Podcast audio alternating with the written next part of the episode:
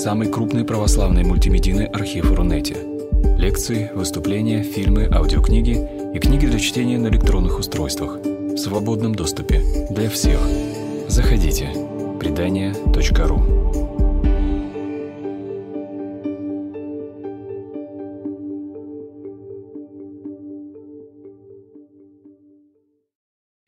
А, вот сегодня мы с вами работаем в таком режиме, немножко непривычном для меня.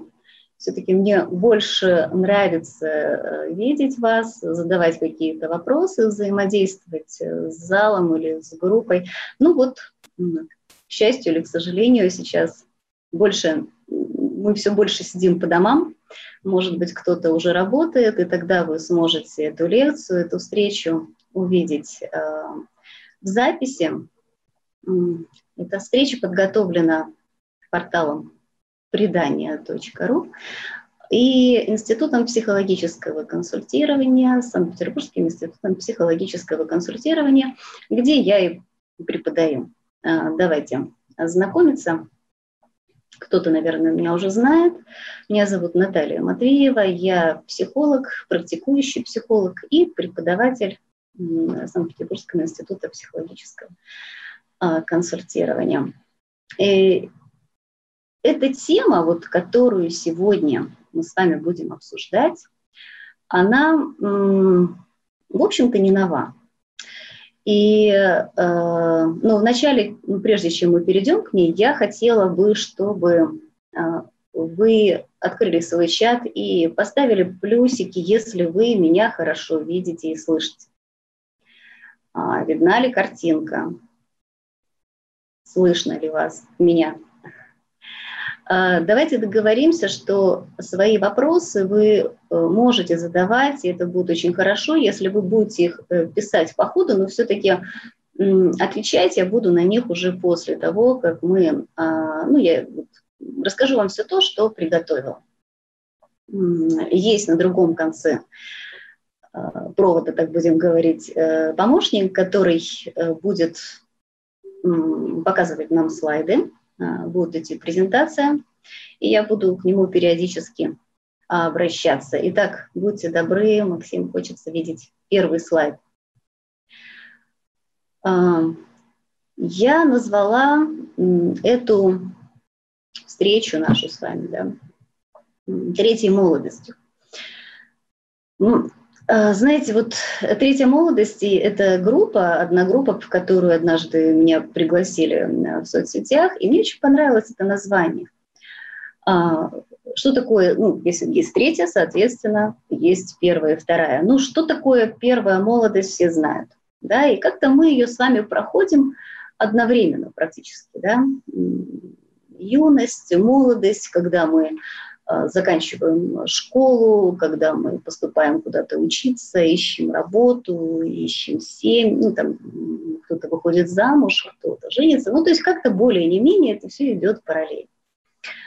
Вот мне думается, это не психологическое какое-то определение, это мое личное. А вторая молодость, она может наступать, а может, не, может наступить, а может не наступить. Да? Мне думается, что это время, для кого-то оно проходит не очень гладко. Это когда дети уходят из дома. Это, знаете, тоже такой элемент свободы появляется, да, и ты строишь, э, ну, словно новую жизнь, появляются новые планы, э, цели какие-то, задачи. А вот третья молодость, э, знаете, вот для кого-то, да, это старость, но вот говорить о старости почему-то не очень любят. Я, вы знаете, когда мне было лет 20, я тогда уже восхищалась людьми, пожилыми людьми, которые вот как-то жили иначе, чем э, все остальные старики.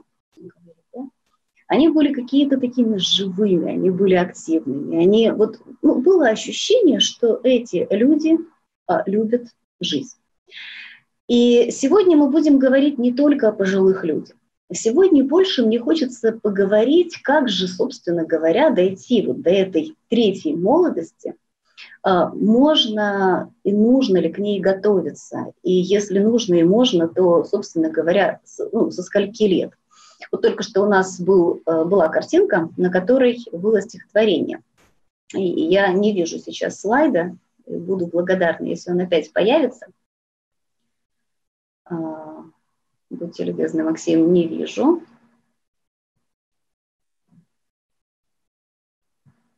Угу. У нас, вероятно, какой-то сбой.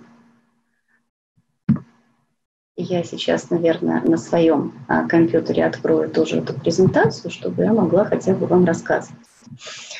Да, так вот, Солодовников пишет. Сейчас, одну минуточку, появился. Что юность? Первый рейс с туманными морями, отбор семян, неведомый искус. Что старость? Светлый сад, наполненный плодами, доставленный благополучно груз.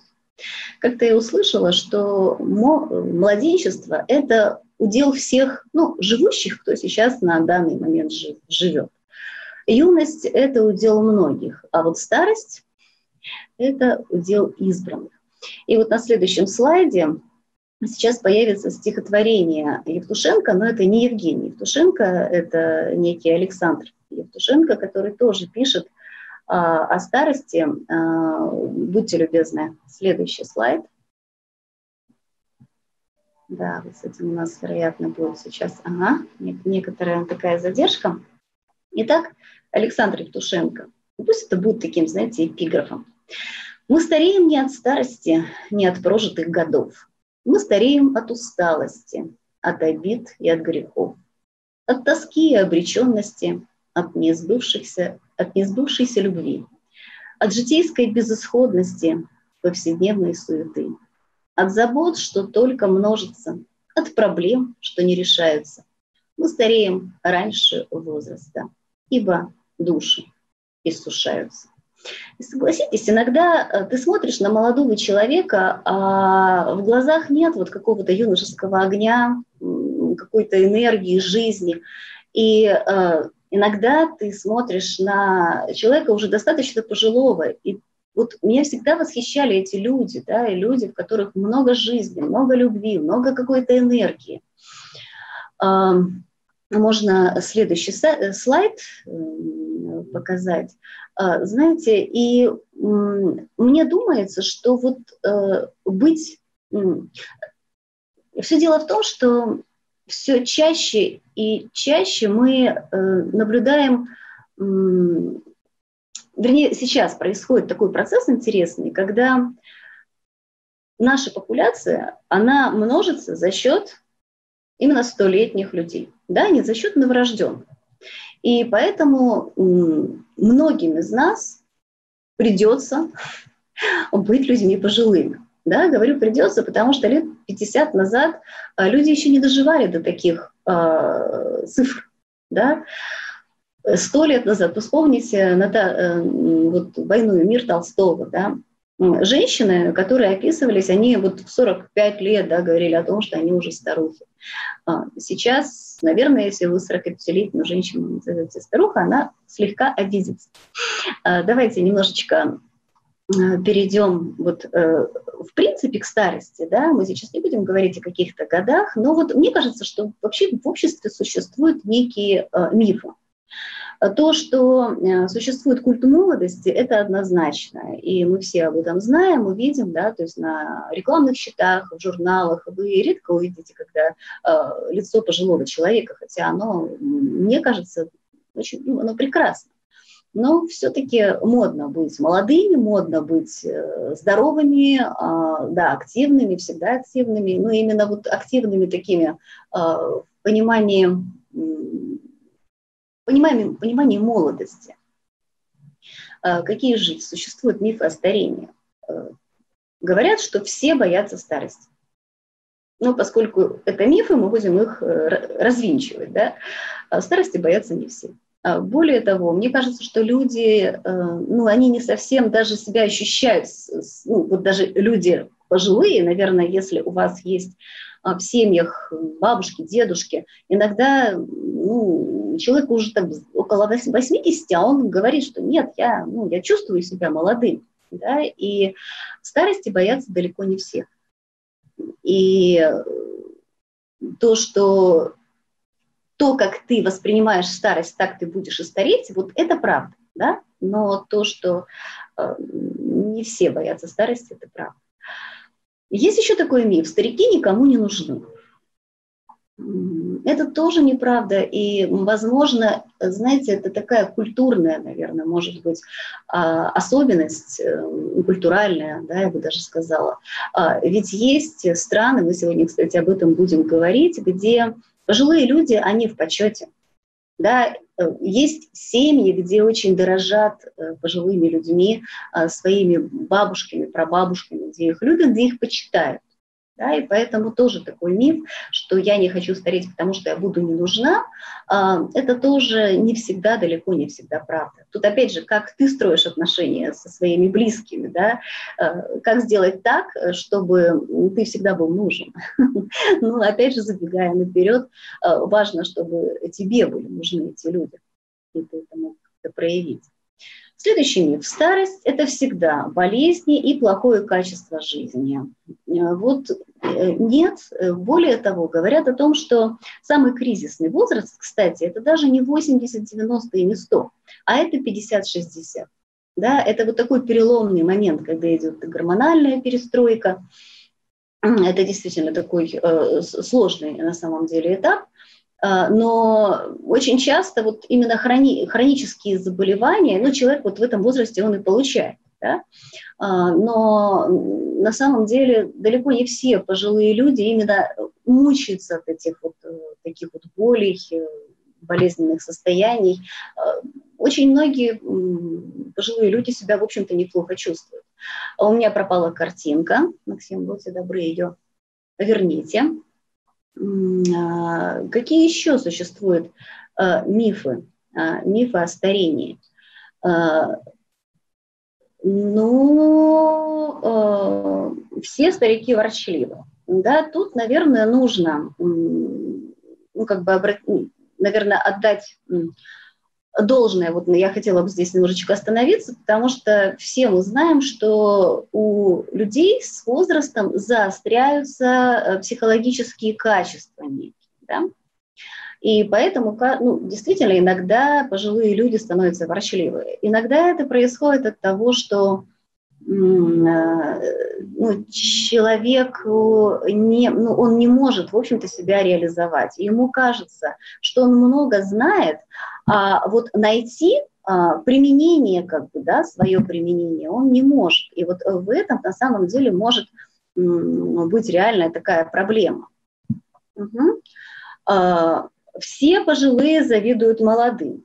Ну, я бы вот тоже не сказала, да, что все пожилые завидуют молодым. А мне кажется, э, это, знаете, вот у э, Розенбаума была такая песня а, когда старушки кажутся родными, а девочки как куклы родные. Мне кажется, люди прекрасно понимают да, вот эти преимущества возраста. Но, во всяком случае, пожилые люди это точно понимают. Когда-то одна женщина мне сказала, что когда ты смотришь на пожилую женщину, ты думай об одной вещи, да, что она была такая, как ты, а ты будешь такая, как она. И, э, знаете, вот эта фраза, она как-то многое в моей жизни, ну, она заставила меня задуматься, переосмыслить какие-то моменты. А, но есть, знаете, такой как бы псе, ну, слишком уж позитивный акцент на старости, да, когда говорят, что там, да, вот после 60, там, 50 жизнь только начинается. И не нужно обращать внимание на биологический э, возраст.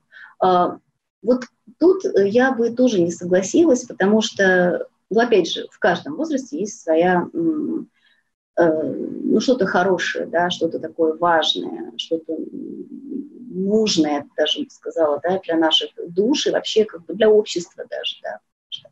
Сказать, что старики, они бесполезны, это, это неправда, да, там, это ведь люди, которые прошли а, долгую жизнь, они действительно обладают огромным опытом, да. К сожалению, мы не всегда им пользуемся, но это есть.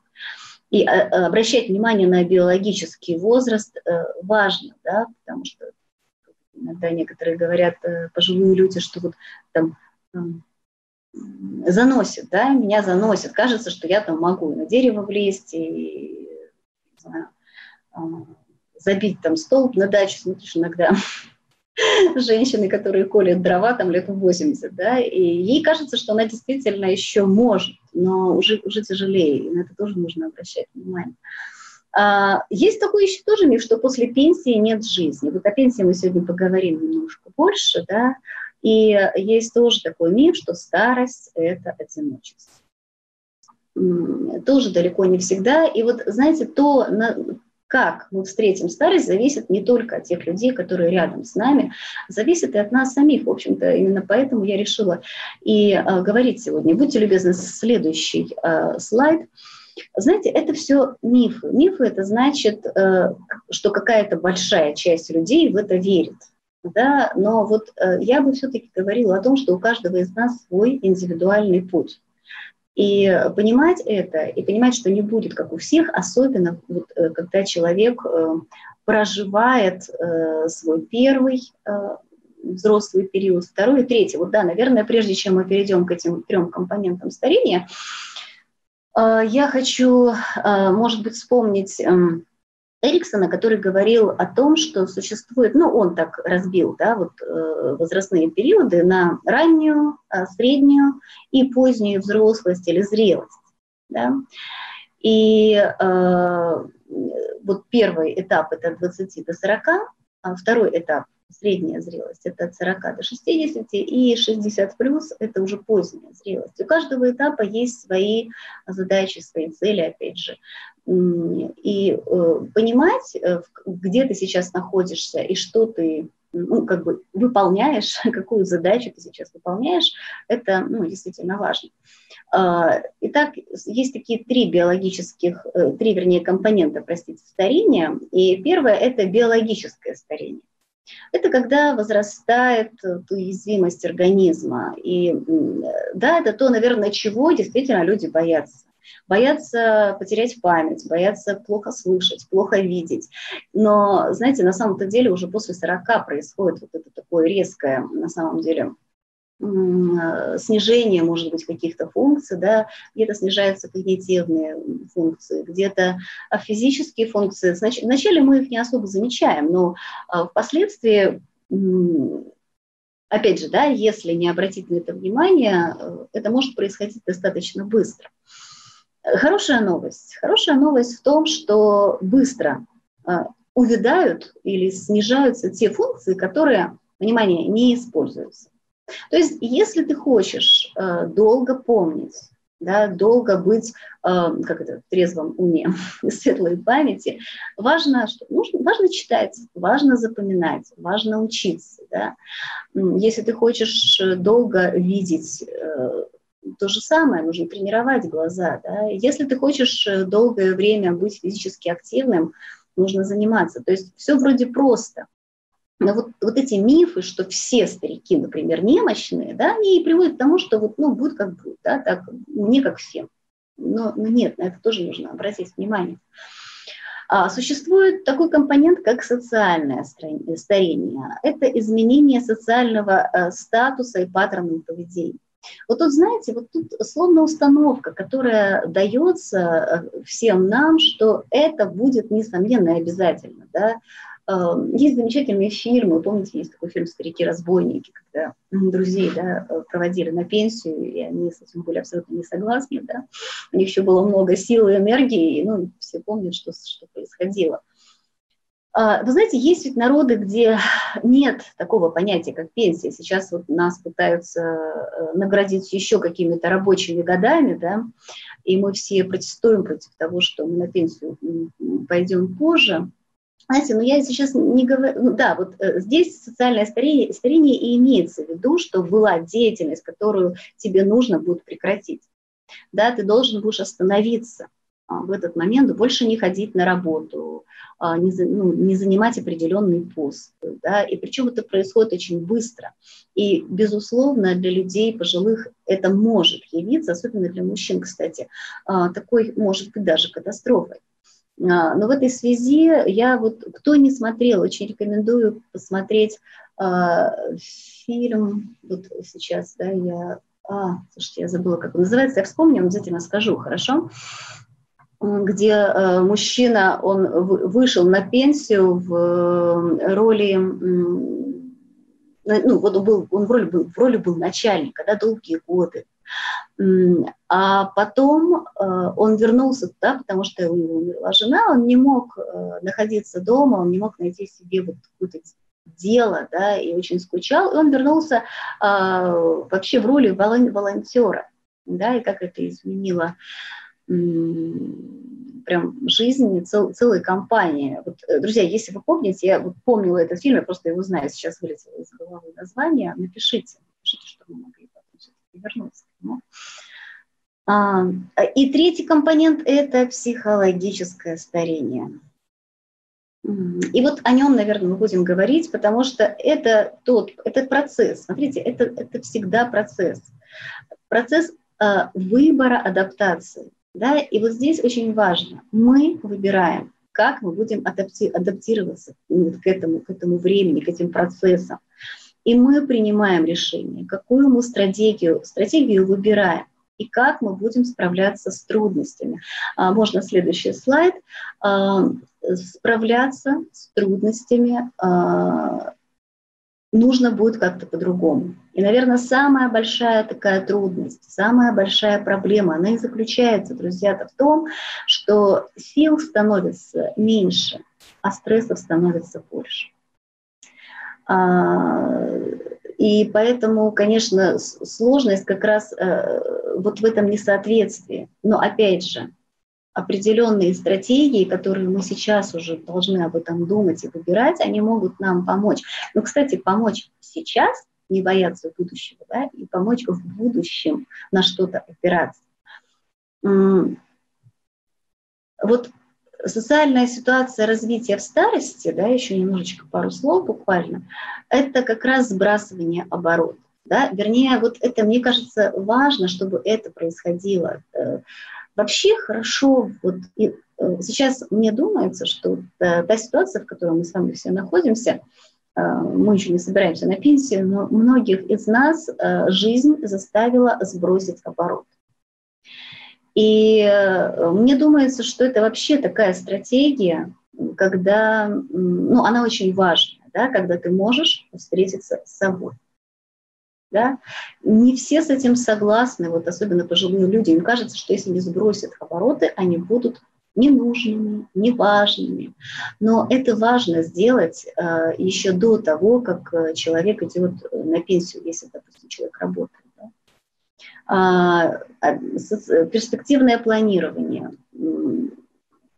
Я сейчас сама увлеклась дачей, и я вижу людей, которые подумали заранее о том, чем они будут заниматься, когда они выйдут на пенсию. И эти люди, они более счастливы. Да? Ну, у каждого это может быть свое. Да? У кого-то участок земли, у кого-то кто-то начинает путешествовать, кто-то начинает чем-то заниматься. Но вот это планирование, мне думается, его нужно начинать э, еще вот не знаю, мне, мне кажется, что вообще с ранней, с ранней взрослости, взрослости, с ранней зрелости, буквально там с 20-30 лет, об этом важно. Это важно как-то держать в голове. А, да, потом вот происходит жизнь в ожидании пенсии, у нас это будет сложно, потому что никаких пока, никакого понимания, да, допустим, людям моего возраста, ну и да, и дальше мы выбираем стратегию.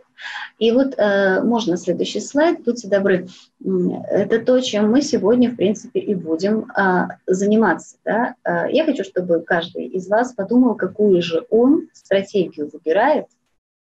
Если поделитесь этим, э, может быть, как раз ВКонтакте, да, э, будет здорово. Мне будет очень интересно почитать. Э, Какая же самая продуктивная стратегия адаптации? Адаптация – это привыкание, да? это вхождение в эту ситуацию. Это стратегия, которая связана а, с поддержанием и развитием а, связей с обществом и сохранением себя как личности. Что происходит с, с людьми э, пожилыми? Ну, кстати, вот да, я все говорю пожилые люди, но ведь все то, о чем я сейчас говорю, это может прийти э, и приходит к людям значительно раньше да, а, но э, вот в пожилом возрасте это происходит наверняка, это может произойти, навер... произойти наверняка, если, опять же, об этом не задуматься. Не поделаешь что-то с этим чуть-чуть раньше. Да? То есть поддержание и развитие связи с обществом. А, твое взаимодействие с людьми, с миром, а, с близкими, с друзьями, с семьей. И тогда, смотрите, в этом случае в качестве ведущей деятельности в старости можно рассматривать а, структуризацию и передачу опыта. Да? Э, важно, чтобы было что структурировать, и важно, чтобы было что передавать. Да? Но вот если это не накопится, то вот задачу выполнить будет очень трудно. А, поехали дальше. Я сказала сейчас а, о том, ну, да, вот этот слайд, мы буквально сейчас на минуточку на нем остановимся, да, тут вопрос я задаю, нужно ли готовиться к старости, вот пытаюсь там на него ответить вот в течение там уже какого-то времени, да, полчаса у нас с вами прошло. Да, столетние люди – это наиболее быстро а, прирастающая часть населения Земли. А, есть такая прям вот, ну, извините за грубое слово, паранойя, жить подольше, да, хочется, всем хочется жить подольше. Но мне думается, что ведь э, важнее как, как проходит эта жизнь, вот качество этой жизни, да, потому что ведь важно, вот опять же, да, нет, безусловно, важно, сколько человек живет. Ну, важнее, вот, э, опять же, да, я повторюсь, какое качество твоей жизни, особенно последних лет. Это, это действительно важно не только для самого человека, но и для людей, которые его окружают. Безусловно, не во всех странах это происходит. Э, сейчас такой прирост, он э, больше идет в Европе, в азиатских, кстати, странах. Да? У нас э, в России это э, регионы, а, ну это горные в основном регионы, там, это Ставропольский, кстати, край, Кабардино, Черкесия, Осетия, ну вот, да, там тоже люди живут дольше и живут все дольше, да, с каждым, с каждым десятилетием. А, будьте добры, следующий слайд. И поэтому, да, поэтому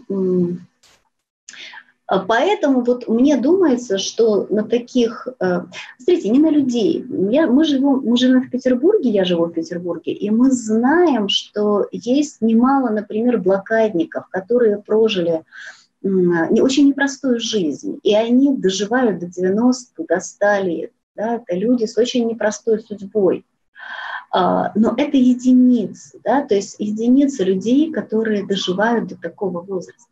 А вот есть есть на Земле такие голубые а, зоны, да, где не один человек живет долго, а где большое количество людей а, доживают до преклонного возраста.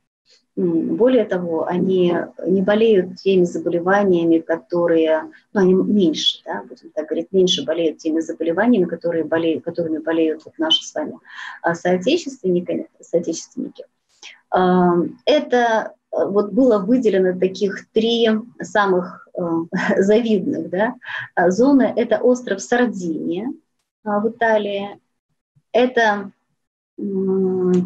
Окинава, Япония, и это община Лома Линда в Калифорнии. Давайте следующий слайд. И мне стало интересно, а что же на самом деле эти люди делают такого, ну, понятно, сейчас те, кто живут в Петербурге, скажут, что, послушай, посмотри на улицу, да, у нас сегодня шел снег. Так, на минуточку, да. Климат, он тоже влияет, безусловно, влияет. Да, влияет, а, влияет генетика. Ну, кстати, влияет генетика всего на 10%. Да. Все остальное зависит от образа жизни и образа мысли. А, и вот э, на, на острове Окинава интересный такой набор секретов, так называемых, да, получился. А, вот первым казался самый такой любопытный. У каждого долгожителя и вообще у каждого жителя Окинавы есть свой икигай. Икигай – это причина просыпаться по утрам. И вот, друзья, вот сейчас каждый, если себе ответит на этот вопрос, будет замечательно, если у вас свой икигай. Знаете ли вы, э, зачем вы просыпаетесь утром? А, на самом деле это все очень конкретная такая история, да, например, кто-то, это как раз, кстати, смотрите, о том, вот о чем я сказала чуть раньше, да, это то, что ты умеешь, что ты знаешь и что ты готов передавать другим. Это не только то, что тебе очень интересно, хотя это тоже интерес к жизни, да, вот интерес к своему делу. Это когда ты, э, вот у тебя глаза горят, ты просыпаешься и ты думаешь, вау, сейчас этим займусь. И э, вот если вы почитаете да, про эти про этот народ, э, там кто-то занимается карате. Одной женщины а спросили, вот каков он ваш икигай, она сказала, это моя внучка. Да, и такая чудесная абсолютно фотография, когда 103-летняя женщина держит на руках свою пра-пра-пра-правнучка, она говорит, вот, вот, вот мой икигай, да, ради нее я просыпаюсь по утрам, она до сих пор помогает э, воспитывать ее, да, ну, пока еще находиться рядом, будем так говорить, нянчить. А, да, так вот, э, замечательная, да, такая история, знать, зачем ты просыпаешься утром. Дальше это поддержка а, Майи.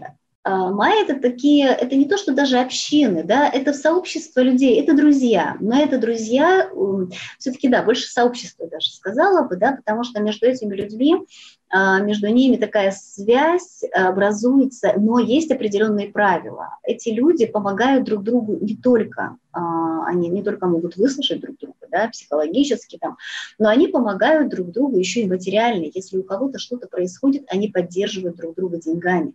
Да, и вот в интернете тоже можно найти такие чудные фотографии, когда сидят э, такие бабулечки абсолютно чудесные, улыбающиеся, и написано, они вместе уже 97 лет. Вот представьте, да, подруги 97 лет, этим людям уже за 100. А, есть ли у нас люди, с которыми мы готовы э, пройти всю жизнь? Да, строим ли мы такие отношения? Неважно, сколько тебе лет, да, 60, 40, 30, 20. Ведь очень часто уже в 20 лет у людей с этим проблема. Да? Но это зависит э, не от окружения, это зависит от нас. А потом это правильное отношение к жизни. У этих людей, э, вот как выявили эти исследователи, да, это группа ученых, у них прошлое остается в прошлом, они радуются каждому дню и пытаются найти, находить вот эту радость в простых вещах. Да, они очень приятно в общении, они окружают себя молодежью.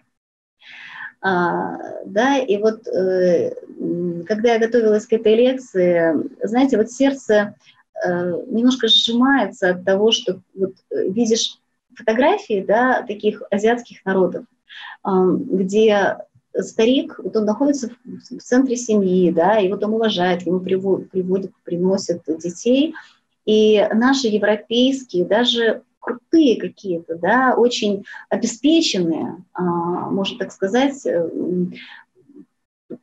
приюты, да, для пожилых людей, и это, это больно, да. С одной стороны, это, ну, слава богу, что такие есть, что этих, об этих людях заботятся, у нас они есть.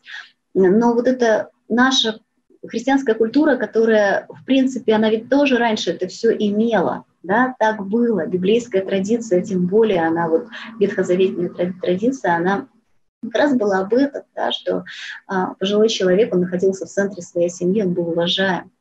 Неважно даже, они могли не жить в одном доме, но тем не менее это такое было все равно, ну, как бы сообщество, община семейная, да, и вот здорово, если вот в окружении пожилого человека есть не только э, люди пожилые, да, а есть и молодежь, и дети, особенно дети. Вы, кстати, да, знаете, что вот такой абсолютная идиллия, да, это пожилой, совсем пожилой человек и маленький ребенок, они вообще на одной волне. Друг друга понимают, радуют, ну, это, это классно. А, долгожители Окинава говорят о том, что они в основном едят растительную пищу, а, травы, да, а, ну, безусловно, там есть солнце, они работают в саду, и они всегда активны. Смотрите, там нет, там никто не занимается практически спортом. Да? А, но у них вся жизнь спорт. Э, ну, во-первых, это то, общество, которое, ну, например, они сидят на полу, да, а не на кроватях, им приходится постоянно вставать и садиться много раз в день. А, и вот я, когда говорила про пенсии, я имела в виду вот этих вот ребят, да, у них нет пенсии. Ну, нет, да, э, и поэтому у них нет вот этого кризиса. Они как работали, так они и работают до последнего дня. Нет такого, э, что ты там с утра до ночи, да, ты вкалываешь, э, человек находится в офисе, у него какие-то дела, встречи, а потом в один прекрасный момент ему говорят, все, ты на пенсии. Безусловно, это стресс, это кризис, да, некий. И перестроиться не так просто. Вот у этих людей этого нет. Да, они, они работают, они работают до последнего дня. А, давайте следующий слайд. И э, сейчас мы э, посмотрим, что особенного в Сардинии. А, вот э, тоже интересная статистика. Из 17 865 человек, э, как сказали эти ученые, которые родились между 1880 и 1900 годом, 47 мужчин и 44 женщины перешагнули а, столетний рубеж. А, вот говорят, ну, это американская исследовательская группа там а, была, и говорят, что это в 30 раз выше показатель, нежели в Америке. Да? Но, безусловно, это, я не знаю, во сколько раз выше показатель, чем у нас в России. А, что же у них такого особенного? Но все то же самое, да, они едят овощи и практически не едят мясо, очень ограничено. Они ставят семью на первое место, да, у них такие, такая община семейная, да, ну, они пьют козье молоко, они много ходят пешком, да, они просто ходят там в гористой местности, им приходится работать, приходится ходить пешком, а, ну вот это я решила оставить, знаете, из песни слов не выбросишь, да, а, но это, видимо, не подойдет для наших пожилых людей, те, которые живут в нашем, наших регионах, они ежедневно выпивают стакан или два красного вина, но это, это то вино, которое они производят сами, да, это, по сути, очень полезный напиток, и они, они это делают всегда, да, то есть с, с ранней юности, и там есть ферменты, которые хорошо влияют на их здоровье. И вот, да, они говорят о том, что они смеются с друзьями. То есть такая картинка, где такие замечательные, бодрые, бодрые молодые люди, а, которые собираются, у них очень тонкое чувство юмора. А чувство юмора – это признак ума. И э, чем больше человек а, смеется, чем он больше может, умеет радоваться жизни, тем, безусловно, он здоровее.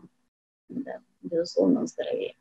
Угу. И последний слайд, ну, в смысле, последний слайд, вот это, последний слайд с голубой зоны – секреты голубой зоны Лома Линда, это а, Калифорния. Кстати, вот, вот эта вот бабушка, которую сейчас на картинке вы видите, она водит машину, ей 103 года, она как раз представительница этой общины, о которой мы сейчас будем говорить.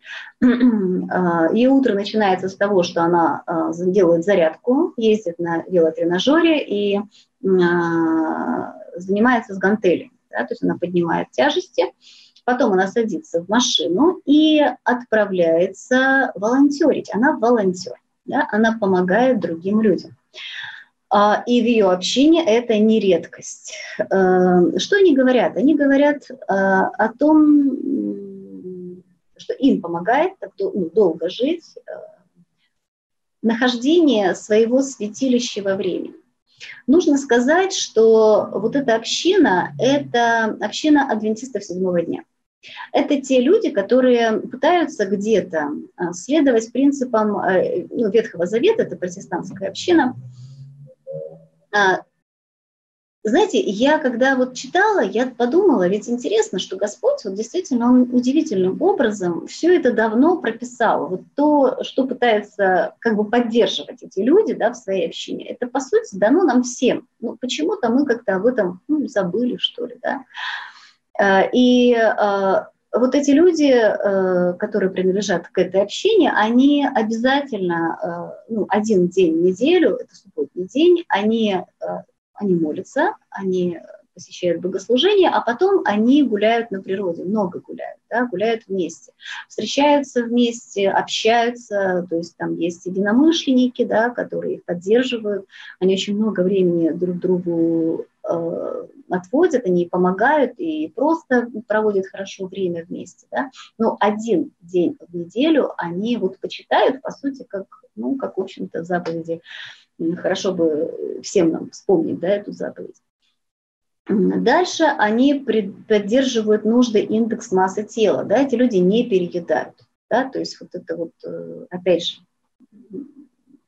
непотребство некое, да, которое тоже хорошо бы а, как-то и нам с вами про это помнить. Э, ну, то есть они этого действительно придерживаются, они мало едят, они общаются с друзьями, единомышленниками, я уже сказала, они делятся с окружающими. Вот волонтерство – это вообще такое а, распространенное явление а, у этих э, людей. Да, то есть они пытаются и друг другу помогать, и людям, которые живут э, в окрестностях да, Ломалинка.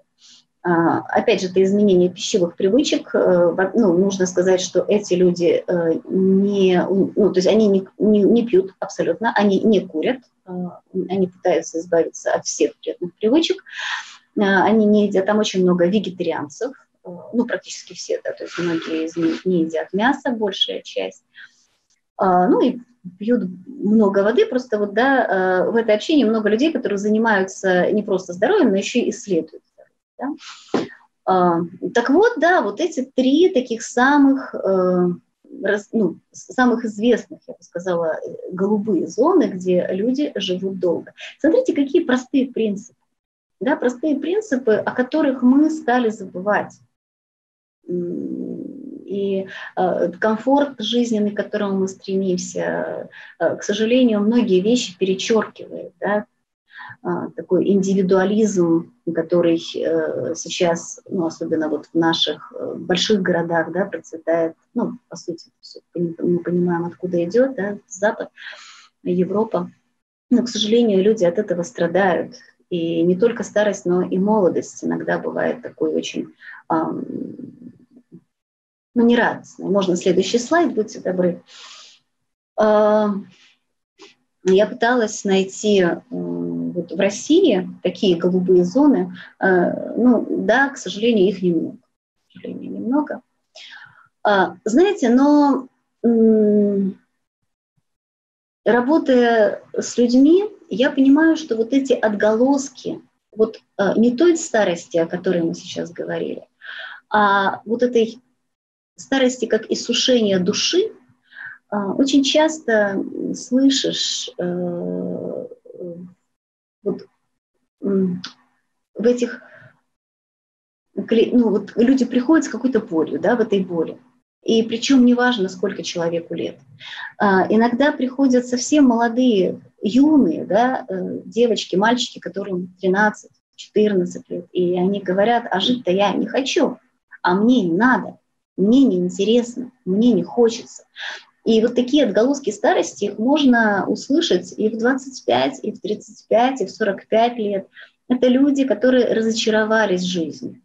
А, это люди, которые переживают экзистенциальный кризис. Да? Э, это люди, которые говорят, я не хочу жить как раньше. А, я вообще, в принципе, не очень-то хочу жить, да, но вот приходится. Есть люди, которые говорят, э, по сути-то я не знаю, чего хочу. До сих пор, вот мне уже там 50, а я делаю э, какие-то вещи на автомате, да, как говорят. И я, в принципе, ну, не знаю, что мне нравится, я не знаю, э, что я люблю, чего я хочу. Есть люди, которые уже в 25 приходят с тем, что а сил-то нет, у меня просто нет сил. Причем э, и духовных сил нет, эмоциональных нет сил, и физических нет сил.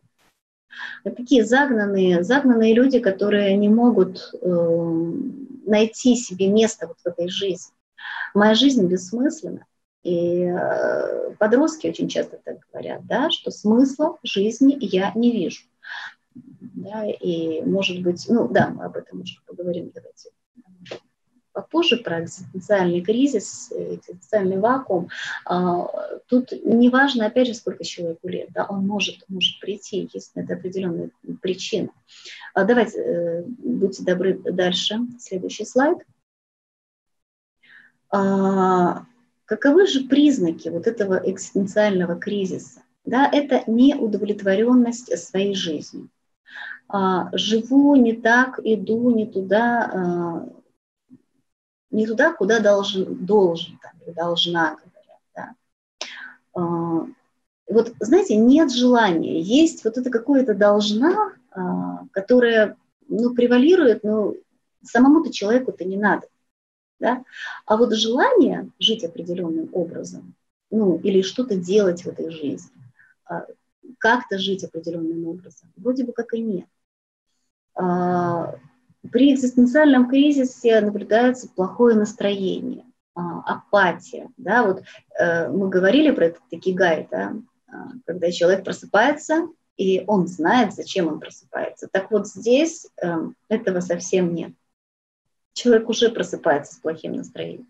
Ему уже почему-то плохо. На работу идти не хочется. А возвращаться с работы домой тоже не хочется по многим причинам. Да.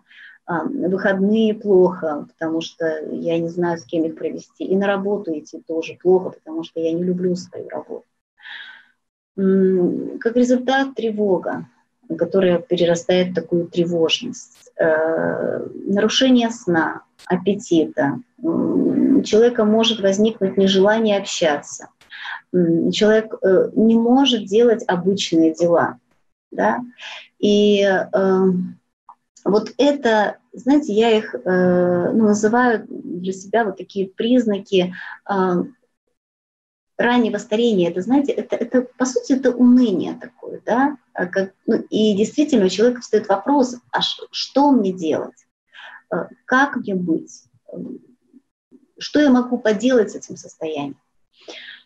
И следующий слайд, и вот да, на картинке мы видим человека, который сидит на компьютере, видимо, да, и да, очень часто находят, э, выходят, вернее, да, из такой пустоты какую-то ну, аддикцию, да, какую-то зависимость, это алкоголь, может быть, может быть, наркотики, а может быть, человек просто соглашается с таким тотальным одиночеством и так вот и существует.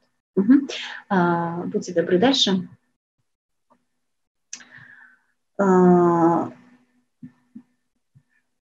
вот у таких людей, у многих, э, мы можем разглядеть эмоциональное выгорание.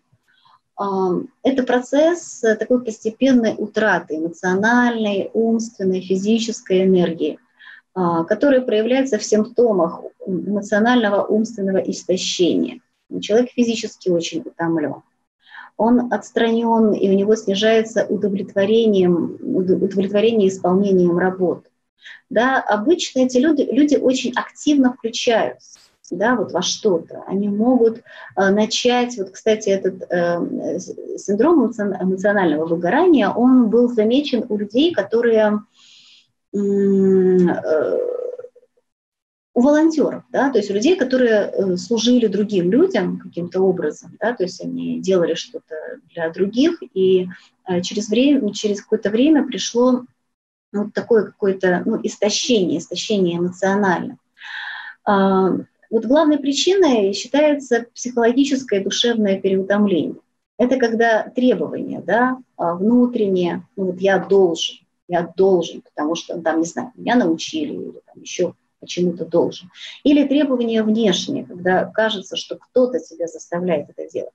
Они длительное время преобладают над э, вот этими внутренними и внешними ресурсами, которые, по сути, у человека должны быть. Да? То есть я отдаю э, много, а сил справиться с этим у меня нет. Да? И поэтому нарушается равновесие. Да? И э, вот если вы у себя это находите, очень важно с этим сразу разбираться. Угу, давайте, давайте дальше, э, потому что эмоциональное выгорание очень часто приводит к невротическим проблемам. Да? То есть если очень долго это не решается, а, то в результате э, мы сталкиваемся уже с заболеванием, да? ну, заболеванием, которое, по сути, можно, можно с этим разбираться, нужно, и нужно с этим разбираться и лечить. А, но, э, знаете, вот в таком... Знаете, почему я сейчас связываю эти две темы? Я вот, друзья, хочу сказать, а, наверное, сразу об этом. Вот кажется, да, сейчас такой скачок произошел. Мне думается, что иметь качественное старение, вот, да, потом очень, ну, насколько мы будем иметь качественное старение, а, кстати, стареем мы, в общем-то, не успеем родиться, да? мы начинаем стареть, зависит от того, вот какого качества жизни у нас будет здесь и сейчас. Потому что если а, по ходу жизни не разобраться вот с этими а, трудностями, очень трудно будет выстроить, опять же, да, я уже говорила, сил меньше, проблем больше. Поэтому знать об этом, замечать это в себе и как-то с этим сразу э, работать ну, очень важно.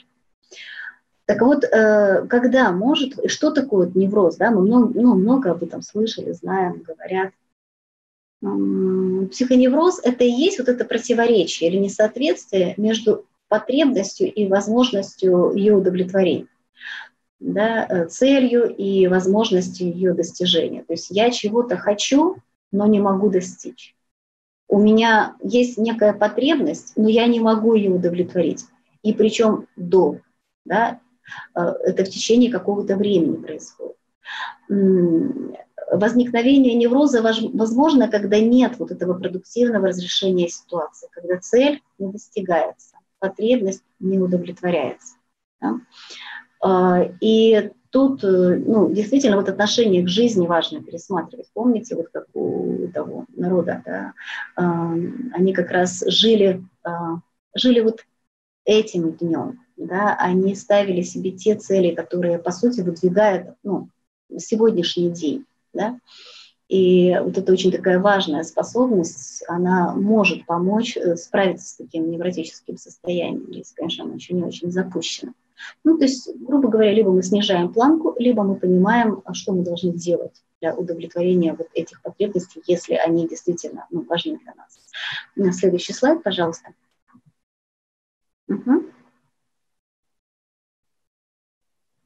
Да, я уже сказала о том, что причина такого э, раннего старения – это уныние. И э, вот еще хочу вернуться, да, не достиг того, чего хотел, это вот такие реальные какие-то запросы, которые, ну, с которыми приходят люди. А, не чувствую себя счастливым, не так, как у других, а, я не так себе это представлял, а, происходит конфликт между реальным и идеальным, да, то есть я себе представляю, представлял жизнь вот определенным образом, а она проходит как-то иначе, да, и вот иногда взрослые люди приходят и говорят, я так больше не играю, да, и я не так себе планировал, не так хотел. А, вот по поводу, знаете, того, вот первый, да, пункт, не достиг того, чего хотел, то, что планировал, да.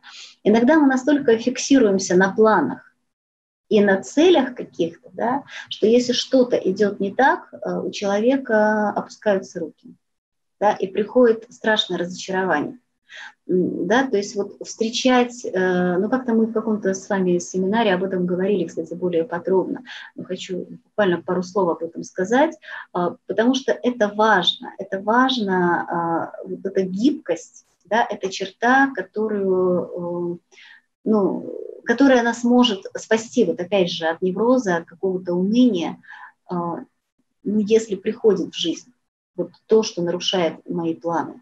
Ну, слава богу, наверное, может быть, это и есть то, что тебе будет ну, больше во благо, да, и тогда ты перестраиваешься, ты можешь, ты способен это сделать, да, ты не сидишь и не рыдаешь по поводу утраченного плана, а ты просто берешь эту ситуацию и двигаешься дальше это сохранение вот этого внутреннего спокойствия. Человек говорит о том, что не чувствую себя счастливым. Да? А вот про чувства, эмоции, может быть, немножко позже об этом поговорим, а, не так, как у других. Да? И сейчас, мне кажется, ну, это вообще такая сложная, большая тема, когда человек сравнивает свою жизнь с жизнью других. Вот, э, там кто-то, ну, не знаю, вот, до 30 лет там, вышел замуж, родил детей, а я нет, да, и вот человек приходит и говорит, ну, там, девушка, что все, в общем-то, жизнь пропала, да, у всех уже есть, у меня нет, а тем более Инстаграм, контакт, да, где выставляются эти замечательные абсолютно фотографии, да, у меня нет там дома, нет квартиры, нет яхты, нет еще чего-то, и человек не чувствует себя счастливым именно не потому, что ему плохо на самом деле, а потому что вот у нее или у него есть там, машина какого-то толка, да, там, э, квартира какая-то, да, или дом за городом, а у меня нет. И э, человек уже не про свою жизнь да, думает, он, он опять же вот в сравнении, он себя чувствует очень несчастным. Знаете, и вот это обостряется с возрастом, потому что когда приходят люди уже более взрослые, вот тут, знаете, если человек всю жизнь прожил с такой болью, да, и с таким сравнением как бы себя, очень трудно э, в 60 лет э, изменить это мировоззрение да, но эта боль, она, да, мы говорили с вами, усиливаются какие-то черты, да, то есть все, по сути, личностные черты, они обостряются, они усиливаются. И э, очень непросто человеку с этим справиться, да, это может произойти некая фиксация вот на этом моменте, да, когда человек думает, пожилой человек, о том, что он, по сути, это жизнью не справился, именно потому, да, что вот он не достиг того, чего достиг там а, сосед с пятого этажа, например, да.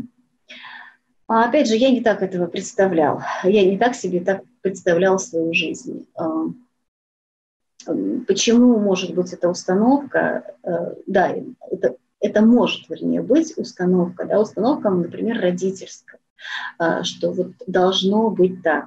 Ну, либо ты себе ну, сформировал такую какую-то некую, некую идеальную картинку в юности, да, и всегда пытался ее достичь. И планы это неплохо, да, но опять же, вот э, изменяется ли это представление в течение жизни? Можешь ли ты его приспособить вот под реальную жизнь, да, под свои личные какие-то стремления, ценности? А, меняются ли они у тебя с течением времени? А, будьте любезны, следующий, следующий слайд. А, у Франкла есть такое интересное а, определение. Это определение нашла в книге «Человек в поисках смысла». Оно называется калейдоскопирование. Вы помните эту штуку, да? Калейдоскоп. Когда ты смотришь, ты видишь какие-то чарующие абсолютно узоры, да, там это мозаика, которая двигается, я очень любила в детстве этим заниматься, да. А, ну, смотрите-ка, видим ли мы мир через эту трубу? Скорее всего, да, вы сейчас скажете, что нет. Вы видите тот рисунок, который есть внутри этой трубы. И я подумала о том, что очень многие, ну, многие, мы, мы иногда так делаем, не так, да, скажу, а, мы смотрим на мир даже не просто так, да, вот своими глазами. Мы даже смотрим не через бинокль, мы смотрим не через увеличительную там какой-то прибор, мы смотрим через калейдоскоп. А в калейдоскоп мы помещаем свои представления о мире. И э, можно ли сказать, что ты смотришь на реальный мир? Нет. Да? Нет. Хочется видеть, хочется видеть, ты думаешь, что ты видишь мир. Но на самом деле э, калейдоскоп лучше убрать да, убрать для того, чтобы увидеть э, вот все реально как есть.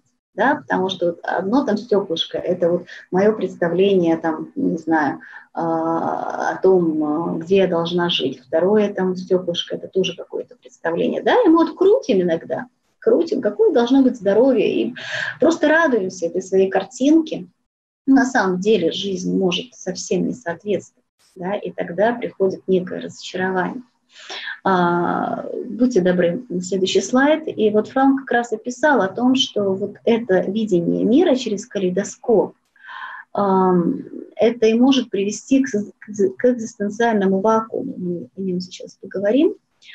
А, что еще может приводить вот в это уныние и не давать двигаться дальше по жизни? Это некая невыполненная задача. Смотрите, ведь действительно есть какие-то а, часы, биологические часы, которые встроены в человеке, да, Эриксон говорил, что вот важнейшая задача, которая встает перед человеком ну, в ранней, например, в ранней взрослости, да, это установление, установление своей идентичности в близких отношениях с другими людьми и трудовой деятельности. Да? То есть, грубо говоря, это а, вот это умение выстроить отношения, и найти ту трудовую деятельность, в которой, в которой ты можешь быть успешен, в которой можешь себя реализовать. Пожалуйста, дальше.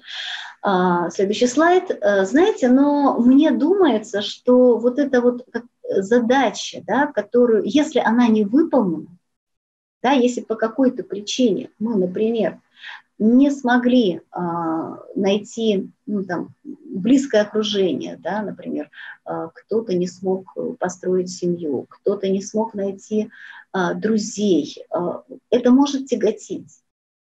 Да, и вот опять же фиксация на том, что этого у меня нет, там работа какая-то не такая, она словно не дает что-то искать в жизни еще какие-то позитивные моменты. А, человек начинает искать свой путь. А, иногда люди так говорят, достиг всего, чего хотел, но не испытываю, испытываю удовлетворение. Опять же, да, вот э, как иллюстрация в любом случае сейчас у меня встает вот, э, то, о чем мы говорили раньше, как пример да, с э, людьми на острове Октавия. Это происходит тогда, когда человек нацелен на на результат, но он упускает сам процесс. Да, то есть удовлетворения никогда не будет, если человек не получает удовлетворение именно от того, что он делает, да, вот от самого процесса. А цель вот, получить что-то, да, но что-то может меняться по ходу дела, мы уже об этом сказали. Иногда человек ощущает себя одиноким в толпе. То есть это задача возраста найти, именно построить близкие отношения. Она может э, быть такой какой-то условной, да, условно разрешимой, потому что вроде семья, говорят люди, есть, вроде дети есть, вроде даже друзья какие-то есть. Но я ощущение, что я один. Бывает так, что э, на самом-то деле близких отношений нет. И тут нужно вообще проверить, у тебя на самом деле близкие отношения или ты встал на такой путь ну, к созависимости, да?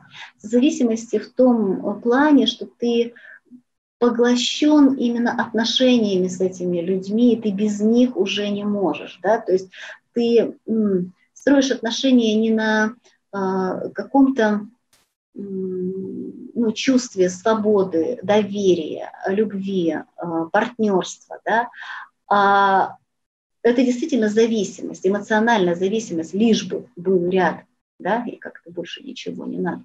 И тогда может возникать вот это чувство одиночества, даже с теми людьми, которые, ну, вроде бы кажутся рядом с тобой, да, там ну, часто бывает, что именно в этих отношениях, э, ну, это такая подмена, да, подмена.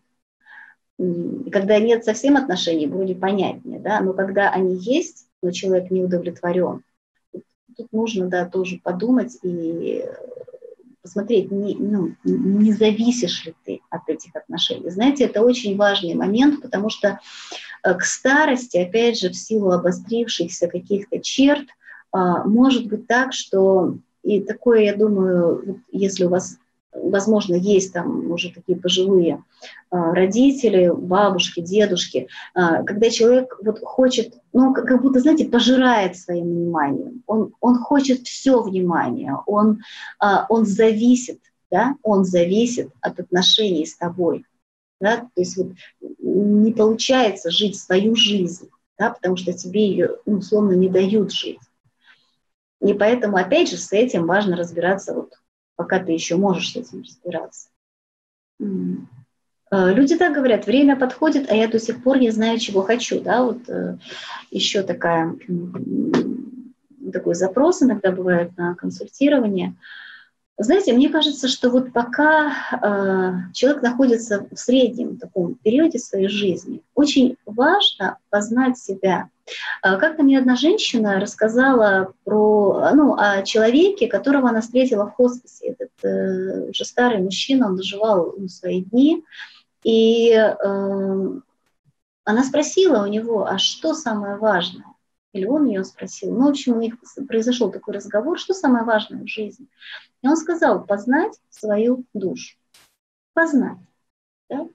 А, познать это не совсем то же самое, что м- иметь какие-то поверхностные отношения. Знаете, вот в Библии есть э, два ну, как бы два способа отношений, будем так говорить, да, два слова, э, которые однажды, на которые я обратила внимание. Вот, э, оно используется, когда описываются отношения, э, близкие отношения между мужчиной и женщиной. И это слово «познать», он ее познал как жену, да, и там, там спал с ней, например, да. То есть вот спал с ней, ну там, это, знаете, вот, коннотация такая вот, ну, словно чего-то временного и неглубокого, да. И познать. Познать – это не просто ну, какие-то отношения, да, это процесс. И то же самое, подумала я, ведь мы делаем иногда и с людьми, и с собой. Да? Мы можем познавать глубоко, а, заинтересованно, с любовью. А, и это действительно процесс может растянуться в жизнь. А можем использовать, мы можем использовать свое тело, в конце концов, да, вот просто для зарабатывания денег, например. Да. Мы можем использовать других людей а, просто для того, чтобы как-то за, заткнуть эту пустоту, простите, да, за группой, чтобы нам было не очень там печально. Но вот познать можно только, знаете, когда люди говорят, что я себя не люблю, да, но вот у меня такая уверенность абсолютная, да, что познать можно, вернее, полюбить можно себя только тогда, когда ты себя познаешь. И себя, и, опять же, близких людей. Это, знаете, такая привычка. Угу. А, можно дальше. А, и вот мне кажется, что вот это познание, оно, познание себя, это вообще такая работа на всю жизнь. И когда люди, ну, как мы говорим, выходят на пенсию, да, или когда они останавливаются, замедляются, у них для этого, а, безусловно, больше времени. Но если нет такого навыка познания, очень трудно, да, то есть если нет вот рефлексии, да, ну, о которой мы часто говорим, а, анализа какого-то, да, того, что ты сейчас чувствуешь, почему ты так делаешь, да, почему ты поступаешь таким образом, почему у тебя реакции а, определенные на то или другое. А, вот знаете, процесс познания, а, я думаю, многие люди переживали его вот перед исповедью, да, когда ты пытаешься понять, понять, что происходит с твоей жизнью, что происходит с тобой, с твоей душой, да. Это тоже как элемент, да, некого познания, э, анализ своей жизни какой-то, да, ну и, и перед исповедью. Франкл говорил о таком явлении последнего времени, как экзистенциальный э, вакуум. Это как раз к вопросу э, то, о чем вот я ну, так набросала, да, сейчас немножко глубже разберем, все, что я делаю, не имеет смысла, говорят люди. Да? Вот я вроде бы работаю, но я не хочу так работать. У меня такое ощущение, что это никому не надо. Это очень часто, да, часто люди об этом говорят. А, Франкл это назвал экзистенциальным вакуумом. Это ощущение такой внутренней пустоты. И вот эта пустота, она формируется у человека в результате бегства или отказа от жизненных целей, своих собственных каких-то смыслов и своих собственных э, ценностей. Э, был действительно период вот, и в психологии, и в принципе как-то в истории, да, когда ну, вот Фрейд, например, сказал, если человек ищет смысл жизни, значит, он болен. Да, и многие сейчас таки говорят, что, в общем-то, поиск смысла жизни это, ну, это все неправда, нет никакого смысла, ты живи, просто живи. Но Жить можно, да, когда ты находишься в ранней э, взрослости, в период взро- средней взрослости, а вот когда человек становится э, один на один, останавливается, становится вот перед лицом э, неизбежного возраста, да, а, вот здесь может быть действительно ну, беда, да, потому что если ты эти смыслы и ценности не нашел раньше, а, действительно может сложиться ощущение, что жизнь прожита, в общем-то, напрасно. А, Фраун говорит о том, что а, люди, они, вот люди, наши современники, они словно попали в такой, правда, такую дыру, как вакуум, да, именно потому что инстинкты, а, они ну, утрачены, да, мы уже не совсем понимаем себя, это правда, мы, мы не знаем словно, чего хотим инцентив, ну, в плане каких-то рефлексов, они притуплены очень сильно, да, нас сейчас забросить с вами в лес, и мы там выживем на самом деле, да. Но и ценности и традиции, которые были всегда у людей, э, которые жили там до нас еще сто лет назад, это было а, ну, смотрите, я не говорю сейчас конкретного человека, безусловно, у вас они могут быть, ваши смыслы ценности. А, но целом общество это отвергло. Да? То есть у каждого что-то есть свое, и более того, очень часто человек опять же говорит, что вообще в принципе этого нет. Да? И поэтому нам не на что опереться. И тогда человек опирается либо э, на конформизм, то есть ты делаешь, что делают другие, да, ну вот я вам говорила по соцсетей, да, то есть вот, э, вот у, ей, у нее же так вроде лицо довольное на фотографии, да, наверное, ей хорошо, да, а попробую-ка я тоже это сделать, да, может у меня будет лицо наконец-то веселое, да, а оно не работает, потому что это ее счастье, э, это ее э, смысл может быть, да, и вот этот смысл, его невозможно как-то повзаимствовать его невозможно дожидать. То есть мы детей не можем научить смыслу. Мы не можем родителям объяснить пожилым, в чем смысл жизни. Он ищется самостоятельно. То есть конформизм тут не подходит. А, мы не можем а, осмысленно прожить жизнь, жизнь, если мы делаем просто, просто делаем то, что делают другие, да? не думая об этом. Либо человек э, подвергается тоталитаризму. А, он делает то, что требует от него родители, партия, общество, да, и не наполняется, да, человек не наполняется. вот этот вот э, вакуум можно заполнить только собственным смыслом. И Франкл говорит деятельностью, да, то есть я в это верю, и я это делаю. И тогда человек начинает постепенно наполняться. Будьте любезны, следующий, следующий слайд – Угу.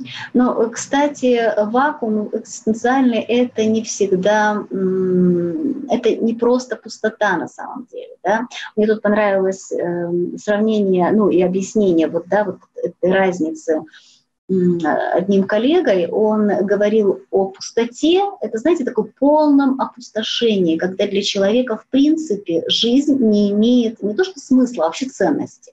Человеку неинтересно, ну, он не понимает, зачем он живет.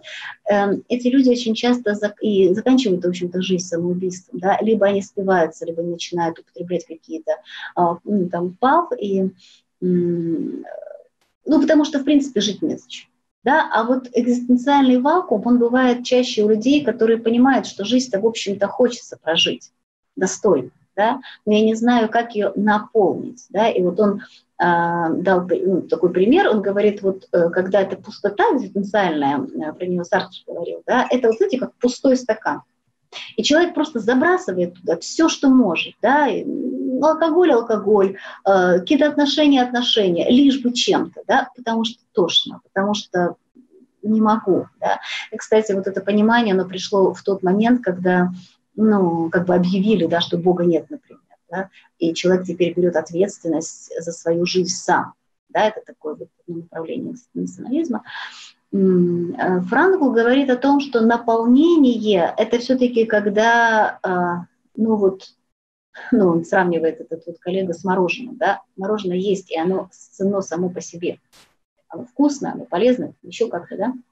А потом я просто туда добавляю наполнитель, да, я наполняю то, что уже есть. И вот заполнить или наполнить то, что сейчас вы видите на картинке, э, вот мне кажется, вот это то, чем вообще э, стоит периодически, к чему периодически стоит э, обращаться. Да? Очень часто мы сосредотачиваемся на какой-то одной из сфер жизни. Да, например, на отношениях. Нет, ну, безусловно, есть период, когда люди только встречаются, например, и они сосредоточены один на другом, да, и это да, они действительно, мне как будто жизнь все наполняется другим человеком, есть такой период. Но если это происходит всегда, опять же, да, это вот может быть вопрос о той созависимости уже не о близости. А, если у человека есть вот заполнены все вот эти сферы жизни, видите, вы видите сейчас перед собой такое колесо жизненного баланса. Я периодически эту методику предлагаю людям, которые ко мне приходят а, поработать, да, и вот оно как раз о том, что жизнь, она раз, разнообразна, она разносторонняя. Да? И почему колесо, да, э, вот если все как-то так равномерно, гармонично заполнено, да, оно и едет, в общем-то, себе так не особо сбиваясь, да, то есть э, телега, она не упадет, телега нашей жизни, да. Но если где-то идет какой-то провал, а, скорее всего, ехать будет сложно, либо вообще не поедет да, наша жизнь. И смотрите, я сейчас не говорю о людях, ну, в частности, вот, например, да, о монахах, да, которые выбрали определенный путь, да, и они как раз ну, для мира умерли, в принципе, да, и, ну, то есть я сейчас не об этом, да, когда человек полностью поглощен, ну, то есть он отдает себе вот какой-то конкретный задачу, да, а, ну, далеко не все мы к этому призваны, и у нас есть жизнь. Вот жизнь здесь на этой схеме можно посмотреть и увидеть, кстати, вы можете тоже это сделать и посмотреть, как у вас в жизни, какие сферы западают. Смотрите, здесь есть здоровье, поддержание здоровья, да, ну, спорт в частности. А, здесь есть а, отношения а, с семьей и с близкими, ну, вернее, тут даже, ну, вначале семья, да, семья – это отдельный такой аспект. Здесь э, есть друзья, это духовное развитие, это какие-то эмоции, впечатления от жизни, это э, финансовая грамотность, ну, доход, ну, финансовый доход имеется в виду, без которого тоже невозможно. А, вот попытайтесь составить свое такое колесо жизненного баланса и посмотреть, действительно ли ваша жизнь гармонична. Да, потому что вот если мы с вами будем э, периодически как бы наполняться вот этими вещами, я думаю, что когда каждый из нас столкнется с ситуацией, когда нам нужно будет, например, оставить работу, не будет э, такой ну, проблемы переживания сильного, да, э, что, в общем-то, ну, такая какая-то пустота жизненная, да, то есть этого вакуума может не возникнуть, если есть э, вот такой баланс и некая гармония в жизни. Пожалуйста, следующий слайд.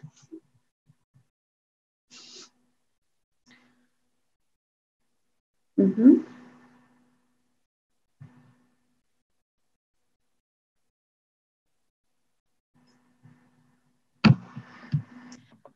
Однажды я услышала выступление Эмили Свахани Смит на TED и а, заинтересовалась ее э, ну, такой теорией, предположением. Она писательница, она психолог, и она говорила о том, что она обращ, обратила внимание на то, что именно в Соединенных Штатах Америки на тот момент, она нашла такую статистику, очень много, опять же, людей, которые э, оканчивают жизнь э, самоубийством. И причем это люди не бедные, это люди, состоявшиеся в жизни. И она заинтересовалась, она э, в, пяти, в течение пяти лет потом училась на факультете психологии и писала научную работу, и пришла к выводу, что есть разные, разное понятие. Понятие счастья и вот понятие смысла. И она говорила о том, что люди, которые имеют смысл в жизни, да, которые ну, стремятся его найти, находят, они, они и становятся, в общем-то, более счастливыми. Да, то есть они живут свою жизнь более наполненно и интересно. И э, есть четыре таких аспекта, о которых она говорит. Это то, с чем она как раз столкнулась в людях, э, которые считают свою жизнь осмысленной. А, и первое – это сопричастность. А, сопричастность – это вот а, обмен, это обмен э, эмоциями, это обмен любовью. Это когда ты чувствуешь себя такой частью общества, частью системы. Да? То есть это то место, где ты можешь отдавать, отдавать и принимать. А, тебя там любят, и ты любишь людей, и принимаешь людей не просто по какому-то ну, принципу, да, там, там во что-то, ну, чем-то занимаемся или там во что-то верим, а просто за то, что ты есть. Вот ты есть. А, и я вижу себя в тебе, да, это, это такое прям, ну, ну, это обмен, да, вот одним, одним словом, сопричастность – это обмен. Обмен душами, прям хочется сказать, да. И вот если у человека есть это сообщество, если есть такая сопричастность, э, ну, человек чувствует себя достаточно так уверенно, спокойно, э, и, ну, опять же, его жизнь становится осмысленной. Второе – это предназначение. Вот э, некоторые свое предназначение находят в работе. А кто-то нет, э, кто-то, ну, для кого-то работа это больше такой источник э, финансов, да, свое предназначение они в чем-то ищут э, в другом, там, в помощи или в семье. Но это как раз вот это почему, которое двигает вас вперед. Да, это конкретно действие. А, и поиск предназначения, как мне кажется, как раз понимание, да, понимание, чего хочу, что я могу, Смотрите, и что нужно другим людям. И вот смотрите, здесь всплывает э, такой момент очень важный. Э, способность делиться. Да? Когда, э, когда мы можем делиться с кем-то, да, мы чувствуем себя хорошо. У меня сейчас пропал слайд. Всем будьте добры. А, я надеюсь, меня слышно. А, да, то есть вот это вот предназначение – это то, э, что очень часто ищут люди уже в достаточно таком зрелом возрасте, да, ведь эм, на самом деле это э, очень частая история, когда, ну там, э, человеку 45 лет, скажем, да, 50, а он говорит, что я как-то плыл по течению, да, я работал по инерции, никогда мне не нравилось, вот всегда хотелось попробовать чего-то другого, да, это не мое предназначение, хочу попробовать. Смотрите, опять же, это действие. А, и немножко позже мы познакомимся с некоторыми людьми, а, которые ну, после 55, в общем-то, начали какую-то другую карьеру, другую деятельность и были в этом очень успешны. Да? Поэтому никогда не поздно. Но найти предназначение очень важно. Человек, который что-то делает, делает для других, он счастлив. Э, третье, э, о чем она говорит, э, Эмили, Эмили она говорит о трансцендентности. Это выход за рамки самого себя. Это когда человек себя ощущает к чему-то высшему. Именно поэтому, наверное, люди, у, которого, у которых есть такой огромный ресурс, как вера, они себя, как правило, э, чувствуют более счастливыми. Да? А, они вроде, они словно знают, зачем они живут. Они понимают, они могут это объяснить и себе, и другим. А, но вот сама Эмили говорила о том, что я, ну, она, например, писательница. И я вот это, это, вот это ощущение, она его пережила, ну, не знаю, можно ли назвать это ощущением, ну, назовем так, да, то есть она как будто выходит за рамки себя в момент, когда она пишет. Да, это еще может быть искусство, это может быть творчество. Ну, в общем, что-то, да, а, что больше тебя, что выше тебя. И э, находя именно этот аспект э, вот своей жизни, человек действительно становится более счастливым да, и жизнь его наполняется неким ну, другим смыслом.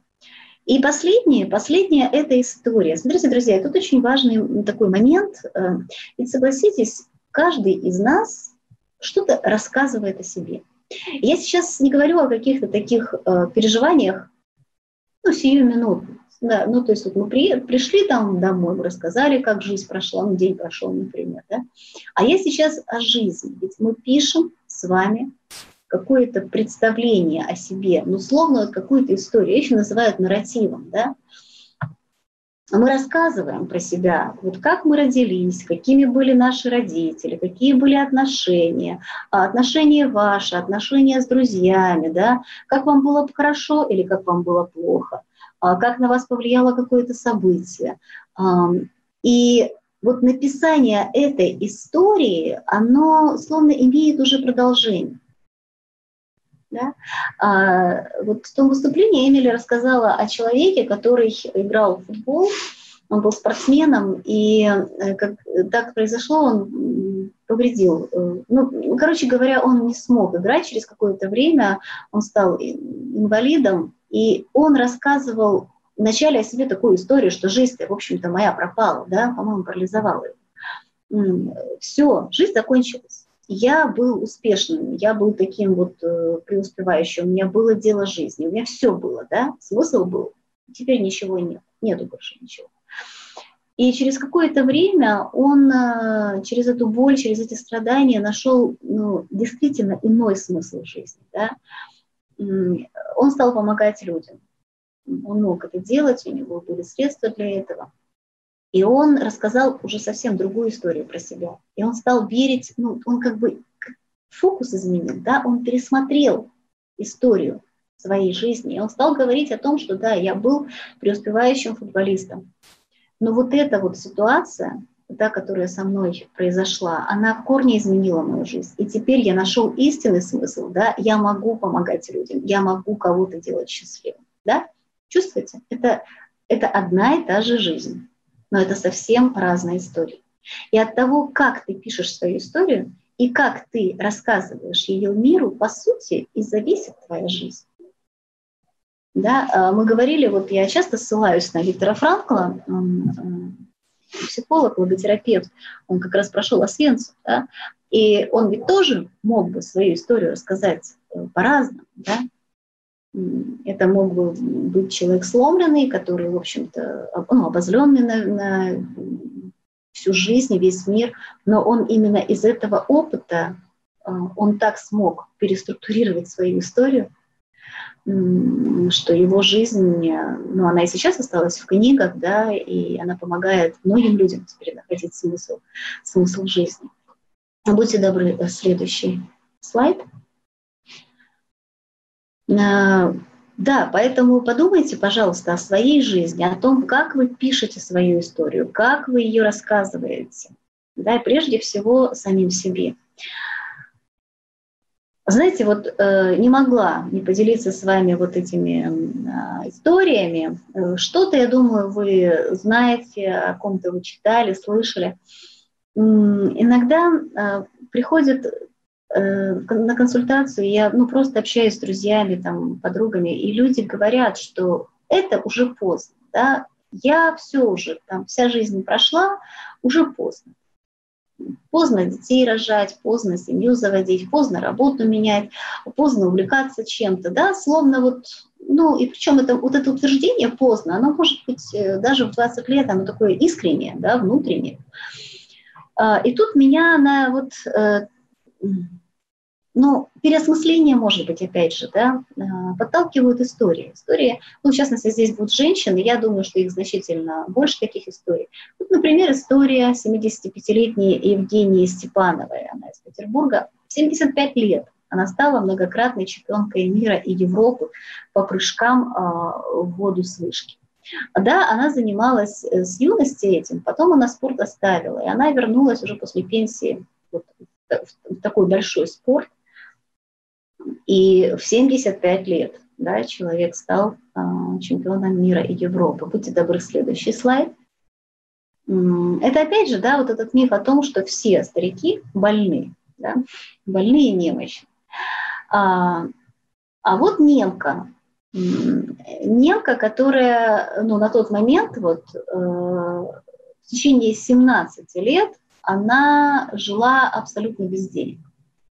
Да, то есть э, Хайдемари, она э, решила провести вначале такой эксперимент в течение года. Она раздала все свое имущество и, и вообще без копейки денег э, просто стала ездить по миру и зарабатывать себе вот своим собственным трудом. Она обращалась к людям. Вначале она мыла окна, воспитывала, там, ну, нянчила детей, убирала дом, э, там работала за еду, и она, она общалась с людьми, да, она взаимодействовала с людьми. И э, через какое-то время она сказала, что действительно можно, можно прожить. То есть деньги это, ну, как бы не главное. На данный момент, а, последние там, годы, она, она была психотерапевтом и стала помогать людям вот опять же с такими экзистенциальными проблемами, она путешествовала, да, она имела все, что ей необходимо, и ни в чем себе не отказывала. То есть она вела тот образ э, жизни, который ей нравился, но более того, она провела такой эксперимент, что это, ну, это не главное, да. Она говорила, что главный капитал – это любовь и доверие к людям. А, давайте дальше. Знаете, и я сейчас, э, вот прям хочется сказать, что-то не повторять, да, потому что будут сейчас такие истории, которые, ну, честно говоря, так это обескураживает даже, может быть, где-то, да, но в то же время тут я понимаю, что вообще нет ничего, нет ничего невозможного. А, вот одна из самых известных художниц Америки, бабушка Мозес. И вот она начала рисовать, когда ей исполнилось 76 лет. До этого она прожила очень трудную жизнь. Она а, работала на разных подсобных работах. Ну, в общем, ее, про ее жизнь можно почитать. Она нигде не училась, и никто э, не учил ее рисовать. Она умерла в 101 год, э, создавая более, ну, она создала на тот момент более 1600 картин и рисунков. И картины замечательные. Вот посмотрите в интернете, такие светлые, чистые, очень профессиональные. Она собирала выставки. Да, и да, она начала это в 76 лет. Угу, давайте дальше. А, посмотрим еще. А вот э, Саня Сагитова. И у нее была всегда такая мечта, она хотела путешествовать. Э, и начала она путешествовать автостопом. И вот к 69 годам она а, объехала более 40 стран. Потом она сама села за руль. Да, ну вот, да, была мечта, была мечта, и человек решил ее реализовать. Угу, давайте дальше. Ну, наверное, вы эту женщину точно видели где-то, да, это Дорис Лон. Это британка, ей 102 года.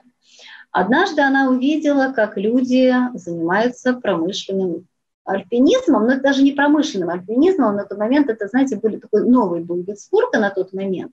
А, она решила попробовать да, взобраться на дом, и она стала старейшим рекордсменом, рекордсменом простите, в мире по спуску с высоты 94 метра. Да?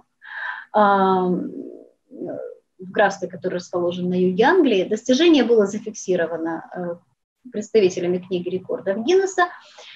А, ну да, можете спросить, зачем? Зачем? Ну, на самом деле, эти деньги, которые она выручила ну, с, с этого своей деятельности, она отдала на хоспис, то есть она таким образом зарабатывает деньги, которые потом отдает тяжело больным детям и, и старикам. Ну вот, вот такая история, смотрите-ка. То есть человек этим стал заниматься только ну, 90-е, 86, по-моему, было лет, когда она начала. Угу. Поехали дальше. А, Хеда Болгар, она дожила до 103 лет. И это ее фраза «я слишком занята, чтобы умереть». Она до последнего дня принимала пациентов. А, она являлась э, э, старейшим членом Американской, Американской психологической ассоциации. Вот так сложилось, что у Хеды не было детей, у нее не было семьи, она всю жизнь отдала э, на то, что она помогала людям, причем она уже последние годы помогала пожилым людям, делала это там практически бесплатно, но э, вот работа это и было ее хобби, ее увлечением, ее общением. И на ее похоронах было очень много людей, которым она помогла. То есть до конца вот дней она оставалась такой вот радостной, э, счастливой и она да, вот слишком занята считала, чтобы умереть. Безусловно, смерть приходит к каждому из нас, но вот как человек ее встречает, да, это ведь вопрос. Будьте добры, следующий слайд. Знаете, у каждого из нас э, есть вот эта своя цель. Есть либо должен быть какой-то свой смысл. Свою зрелость мы выбираем сами. Э, можно бояться бояться этой э, поры, хочется сказать, года да, жизни. А, а можно уже сейчас начать как-то готовиться к этому периоду. Да? Очень часто говорят с людьми, они говорят, да что ты, ну что ты, ты еще такая молодая, зачем об этом думать? знаете, мне думается, что думать, в принципе, ну, неплохо, да. А, и есть два варианта. Либо ты э, понимаешь, да, э, как протекает жизнь, и э, понимаешь, что это будет, если посчастливится, да, и с тобой. И готовиться, мне кажется, к этому очень важно.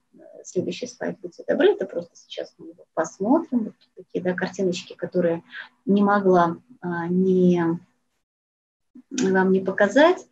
А, Кавка говорил, счастье исключает старость. Кто сохраняет способность видеть прекрасное, тот не стареет. А, думаю, да, потому что это состояние души. Угу. Можно дальше.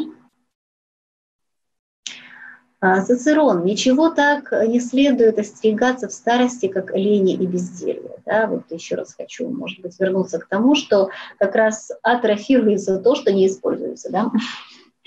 Поэтому а, важно, наверное, жить такую полноценную жизнь во всех отношениях. Угу. И, и дальше.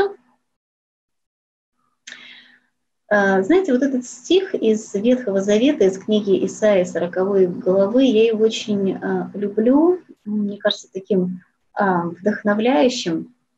«Разве ты не знаешь, разве ты не слышал, что вечный Господь Бог, старивший конца земли, не утомляется и не изнемогает, разум его не следим.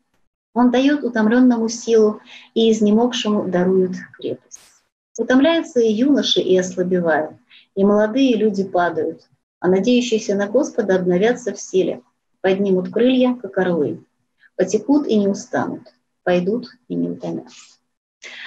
Ну вот, наверное, на этой ноте, давайте следующий слайд, мы и закончим. Я хочу напомнить, что эта встреча была подготовлена предал, э, порталом предания.ру совместно с Санкт-Петербургским институтом психологического консультирования.